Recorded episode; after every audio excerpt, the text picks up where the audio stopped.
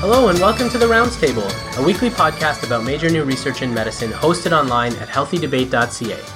My name is Amol Verma. I'm a resident in internal medicine at the University of Toronto, and I am joined today by Fahad Razak, a staff internist at St. Michael's Hospital in Toronto and a Bell Fellow at the Population and Development Center at Harvard. Devel- what is that? Is that wrong? I say that wrong every time, don't I? every time. All right. The Harvard Center for Population and Development Studies. Either way, whatever. sure, I didn't get your pompous title right. Okay, Fahad. So, uh, pleasure to do this with you. This is our last episode of the year. Uh, makes me a bit sad. Just a bit sad. A lot of sad.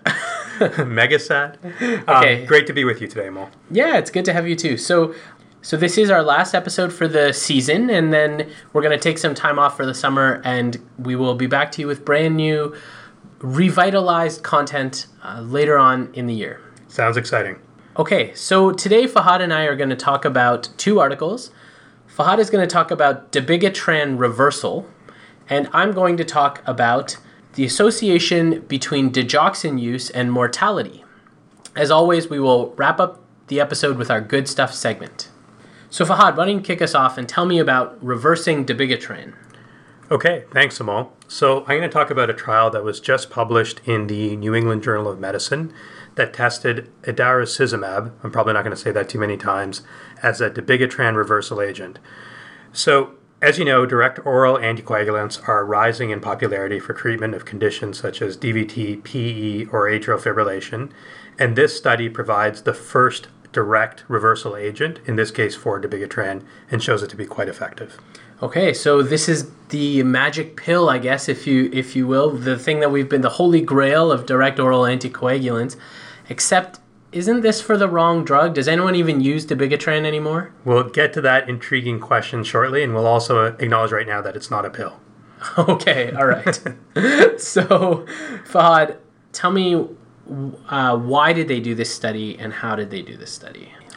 Okay, so just to start with a quick background on the direct oral anticoagulants or DOACs, um, we now have four that are commonly used. Dabigatran inhibits thrombin, whereas the other three that we use, apixaban, edoxaban, and rivaroxaban, inhibit factor 10A.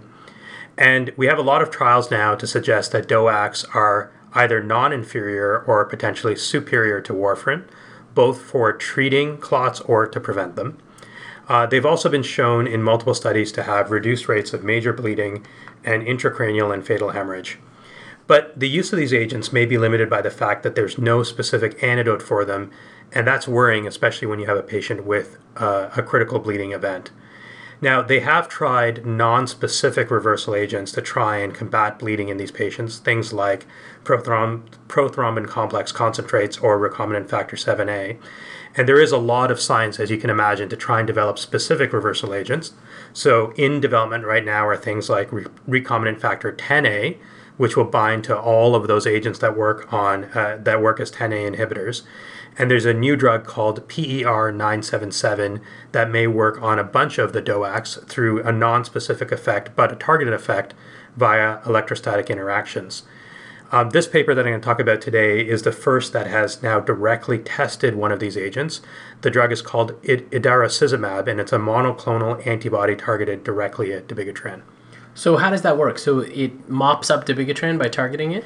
Yeah, it mops up the dabigatran, it binds it and takes it out of circulation. And what's interesting is it even seems to pull some of the dabigatran that's out of the vascular space into the vascular space and binds it as well. Hmm. Okay, and so uh, tell me about this study. This was a phase one trial?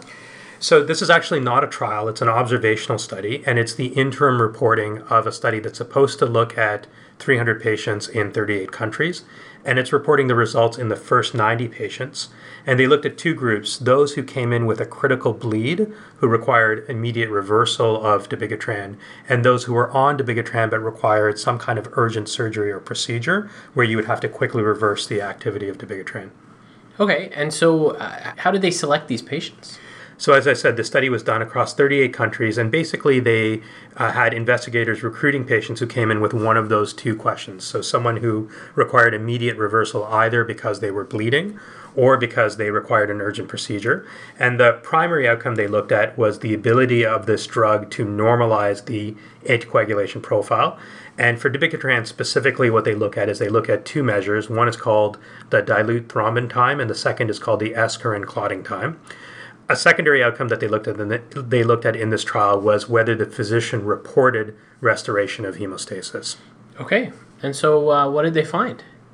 Well, they found that this drug was remarkably effective. So there was complete normalization of bleeding time in between 88 to 98 percent of patients. That's depending on whether they looked at the dilute thrombin time or the ecarin time, and that effect occurred within minutes of administration. Um, of the 36 patients, so of these 90 patients, 36 were in the group that were requiring emergency surgery. The surgeons intraoperatively reported normal hemostasis in 92% of those patients. Wow, that's so, pretty remarkable. Yeah, pretty effective. The other interesting finding that they had, now this is unrelated to the way the drug uh, occurs, is that because they had these direct measures of dabigatran effect, they found about a quarter of patients who reported being on dabigatran actually weren't taking dabigatran. So their hemostasis parameters suggested they were actually not on any drug at all. Or at least maybe not in the most proximal time period so in the last two days or something before presenting to hospital. Sure yeah that's right but it but as you said it's actually not that they missed one dose or two doses. They would have been have to be completely off dabigatran for multiple days. Interesting. And so any side effects of this medication yeah, so um, they only found, and, and, again, this is an interim analysis, so definitely doesn't tell you about long term safety, and it wasn't powered to look at big important events like clotting. But of the patients, they only found a single patient of these 90 who had a clotting event, and that occurred 72 hours after taking the drug. And that patient was not restarted on anticoagulation. So they may have had a clot because they were high clotting risk and now weren't on any anticoagulant at all. The other interesting thing is that, as I mentioned, a quarter of the patients who should be on dabigatran were found actually not to be on dabigatran, but that was only found afterwards once the blood was analyzed at a central lab. So all of those patients still received idarucizumab. So you're giving them this reversal agent, which potentially could increase clotting. They weren't even on dabigatran, and yet none of them had a clot. So that's reassuring. Yeah, I guess just sort of thinking mechanistically, that's probably more likely in this mechanism of reversal agent where it's dabigatran specific. I wonder what the implication for that is for other reversal type agents that you mentioned, like this electrostatic magic that you've been talking about. That's right. Uh, and presumably that you know might be a bigger problem in that context. Yeah, absolutely, but it points to potentially why this is such an effective mechanism or promising mechanism of developing a drug. So it seems very specific to the drug in this case, not the action of the DOAC. Yeah, absolutely. And so, did they talk at all about patient outcomes, like clinical outcomes? Uh, this this study unfortunately was again not powered to look at that. These were patients who had critical events. We're talking about things like intracranial bleeding, and so even if you have reversal of the uh, bleeding abnormality through use of this medication, these patients already are very very sick. So this study was just not powered or designed to look at things like that. Okay, so where do we go from here? Does this drug need a clinical trial, a randomized control trial? Now I you know, one of the things we talk about, especially with uh, dabigatran, is that uh, I think the half life is somewhere around 17 hours. And so, you know, we don't usually dialyze these patients because by the time we get all the machinery ready and everything, the drug's basically out of people's system. But this is like a minutes we're talking about within minutes. So, could you justify not having a randomized trial for these patients? Yeah. So, I mean, I think to your first point, what's really promising about this kind of mechanism for reversing a DOAC is that it does work in minutes. And if you're th- if you're thinking about a critical bleeding event, setting someone up for dialysis and dialyzing out the drug is probably um, a way of removing the agent well after the damage is done. So, really, it's just something that's not very effective for what we're talking about. Maybe an effective way for treating something like an overdose, but not effective for treating a critical bleeding event. Um, so, this mechanism does seem very promising. Uh, the question is who is the targeted population you're going to use it on? And would you need to do a randomized trial in order to see who it's effective for? Uh, something the authors mention, and I think something that I personally believe, is that when you have an agent which is this convincing for reversing hemostasis abnormalities in people who have critical events like intracranial bleeding, I don't know if it's ethical actually at this point to do a trial. I'm sure that's something that people are going to debate, and certainly there's examples of drugs like this which people think are convincingly effective and then a trial shows them not to be. But again, if you were that patient or if this was your patient with a critical bleed, I think if there was this very specific reversal agent, it'd be hard not to offer it to them. Yeah, I agree. Uh, definitely ethically tricky. Certainly, there is a patient population in whom you might think that there's enough equipoise, like the urgent surgery kind of population, as opposed to where, you know, intracranial bleed, maybe you don't have that same degree of equipoise. But certainly for safety monitoring, there would need to be a robust mechanism. Absolutely. So, as I said, this is a preliminary analysis of what's supposed to be a larger ongoing study. There's a lot of other phase one type studies just in this issue. In just in the last couple of weeks, the Lancet also published a study using this exact agent, but in this time, in in in that study, was on healthy volunteers who were given dabigatran and then given this agent as a reversal. So there are those studies occurring, and again, nothing was flagged on the safety profile, but certainly this would have to be used in much larger numbers to start to get a sense of potential adverse effects. Okay, so let's come back to my first question. Who uses dabigatran anymore? Obviously, that's a little facetious, but uh, this is obviously a calculated move by a drug company, perhaps seeking to reclaim some market share. Yeah, I mean, I think the truth is probably every manufacturer of a DOAC is pouring huge amounts of money into trying to find a specific reversal agent right now. Why did the reversal agent for dabigatran enter the market first, or it hasn't even entered the market? Why is this the first high profile study to actively use it as a reversal agent in a bleeding patient? Well, dabigatran was the first. It's older, right? So that's exactly that's right. So reason. it was the first drug that was on the market, and so the manufacturers have had a longer period of time to develop a reversal agent. I suspect that there's going to be reversal agents coming onto the market or being published, or, or studies publishing uh, promising results for reversal agents for the other DOACs as well. But it does now raise the intriguing question of what to do clinically if uh, this drug becomes available and you have the choice of which DOAC to put a patient on certainly on the prevention and treatment side, it seems like the evidence has shifted towards other DOACs and not dabigatran. But now that there is a specific reversal agent, I wonder if physicians again will be tempted to use dabigatran because of the worry of the critical bleed. So we'll see what happens, I guess. We'll see if it ever makes it to the market and we have to actually make that decision, or if in the time between now and approval, the other DOACs that the evidence seems to favor uh, develop their own antidotes in the interim. Exactly. It'll be an interesting few months. Okay, so this was a nice follow up on our conversation about oral anticoagulants last week. When and when I say our conversation, I really mean my conversation with myself. That's right. Your favorite kind of conversation.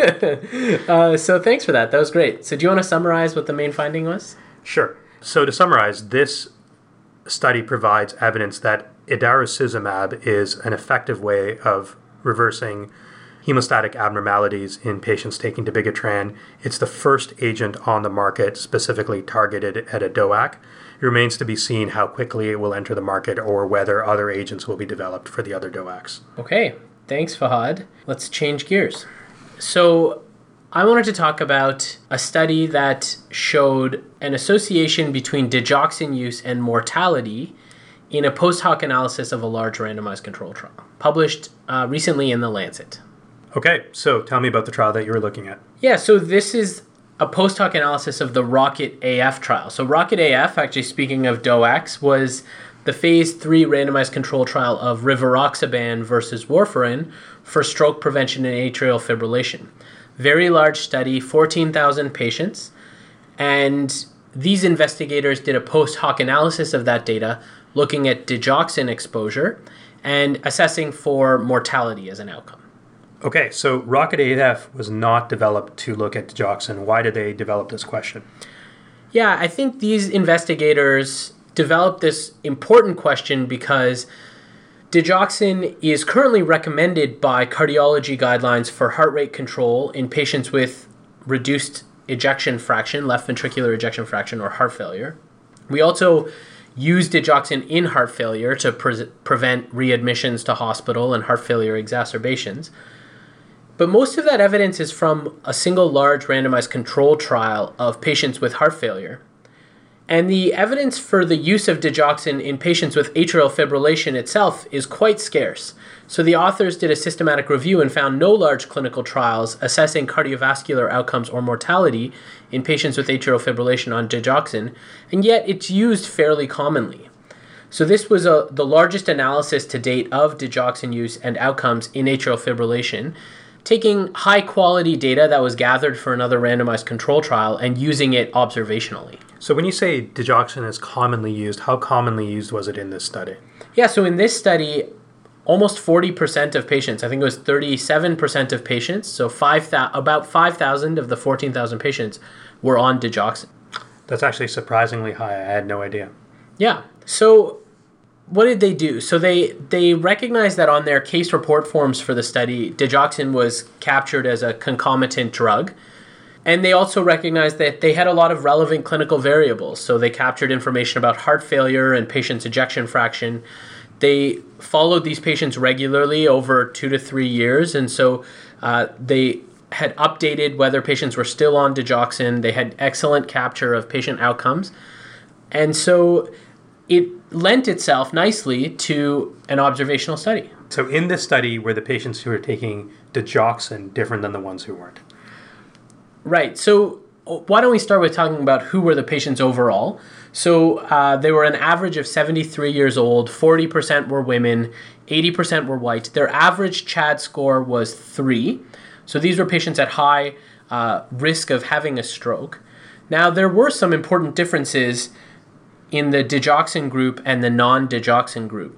So, patients with digoxin were more likely to have heart failure, diabetes, they were more likely to have persistent atrial fibrillation rather than paroxysmal atrial fibrillation, and they were more likely to have a higher baseline heart rate than the other group. So, interestingly, actually, you could think about uh, the overall study population almost as two different phenotypes.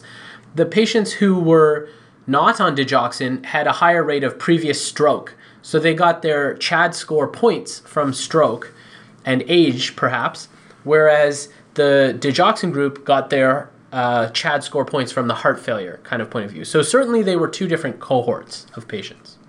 And so obviously you're, I guess, implying an important question, which is can we even compare these groups? Yeah, and I think it's raising the point that for non cardiologists, digoxin would probably not be a first line agent for rate control in patients with atrial fibrillation. Most people would use either a beta blocker or a calcium channel blocker. And so the people who are on digoxin are in a way systematically different or potentially sicker because they're being followed by cardiologists instead of general internists or primary care physicians. Yeah, I think that's an important point. Uh, two simple responses to that. One is that I kind of wonder if some of that is generational. I agree with you that in our practice that's probably not the case. There was perhaps a time when digoxin was more frequently used uh, for heart rate control by uh, general practitioners or general internists. Um, certainly, that wasn't assessed in this study. What uh, what they did do in this study, and I agree with you, is you know there's a chance that digoxin is just a signal of baseline worse heart disease, and therefore higher likelihood of having mortality. And I think that's the fundamental challenge with this study. In order to try and overcome that uh, indication bias, as it were, in order to try and overcome that bias, uh, the authors did a couple of things. So, one, they did adjusting for covariates in, as part of their regression analysis and create an, an adjusted model. The second that they, thing that they did was propensity matching, where they looked at all of the variables that could have predicted uh, the use of digoxin and then matched patients within the cohort uh, to try and find a, a, decent comparator group. They were able to do this, uh, and we'll talk about their findings, which were robust across all of the different adjustments and stayed the same, uh, roughly the same, despite all the adjustments. So certainly it points to the fact that there's a signal here, but that will always be a flaw of this observational design. Okay, so what was the major finding? Yeah, so the major finding is that patients on digoxin had increased all cause mortality at five and a half events per 100 patient years, as opposed to four and a half events per patient years. So that's a number needed to harm of 100 patients over one year time. Uh, so that's a pretty important finding, arguably, that you know if you have 5,000 patients on uh, digoxin, one in a hundred of them are likely to die each year as a result of the digoxin use. They also found no difference in hospital admission rates, which was interesting because one of the reasons for using digoxin is supposedly reduced admissions in heart failure patients. And then importantly, they also found that there were no treatment differences or interaction statistical interactions between digoxin and the warfarin rivaroxaban uh, randomization. So, really, this is a hypothesis generating study. I think it raises an important point, though. This is a common medication, uh, and so these authors are sounding a cautionary note that you know perhaps we should be less easy to put someone on digoxin, and perhaps this lends itself now to a large randomized control trial. Sure, sure. So I guess the takeaway for the newer generation of physicians is we can go from not using digoxin to not using digoxin. All right. So aren't you a nihilist of this study, or just patting yourself on the back? Yeah, I think that's fair. Uh, but I think tell that to the forty percent of people in this study who are on digoxin. Sure. Yeah. So, all jokes aside, clearly it's still a widely used medication. We do see it all the time, and uh, this is very interesting. So, what's your takeaway? So, the major takeaway point from this study is that an observational study of high quality data in 14,000 patients showed an association between digoxin use and mortality, even after adjustment and propensity matching, suggesting that maybe we should be more cautious about the use of digoxin and I think highlighting a real opportunity for future research. Okay. Thanks, Amol. Let's go to our good stuff segment. Fahad, what caught your eye from the world of medicine this week? So, this week was a very good week for Canadian studies on the always challenging but highly relevant area of thrombosis prevention. The, the trial that I mentioned, the senior author of that trial was Jeff Weitz from McMaster University. And in this upcoming issue of the New England Journal, there's actually two other Canadian studies looking at thrombosis outcomes. There's a new study by Jim Douketis, also at McMaster, that tells us that the labor and resource intensive process of bridging patients with atrial fibrillation prior to surgery is probably not required for the majority of patients, a very important finding.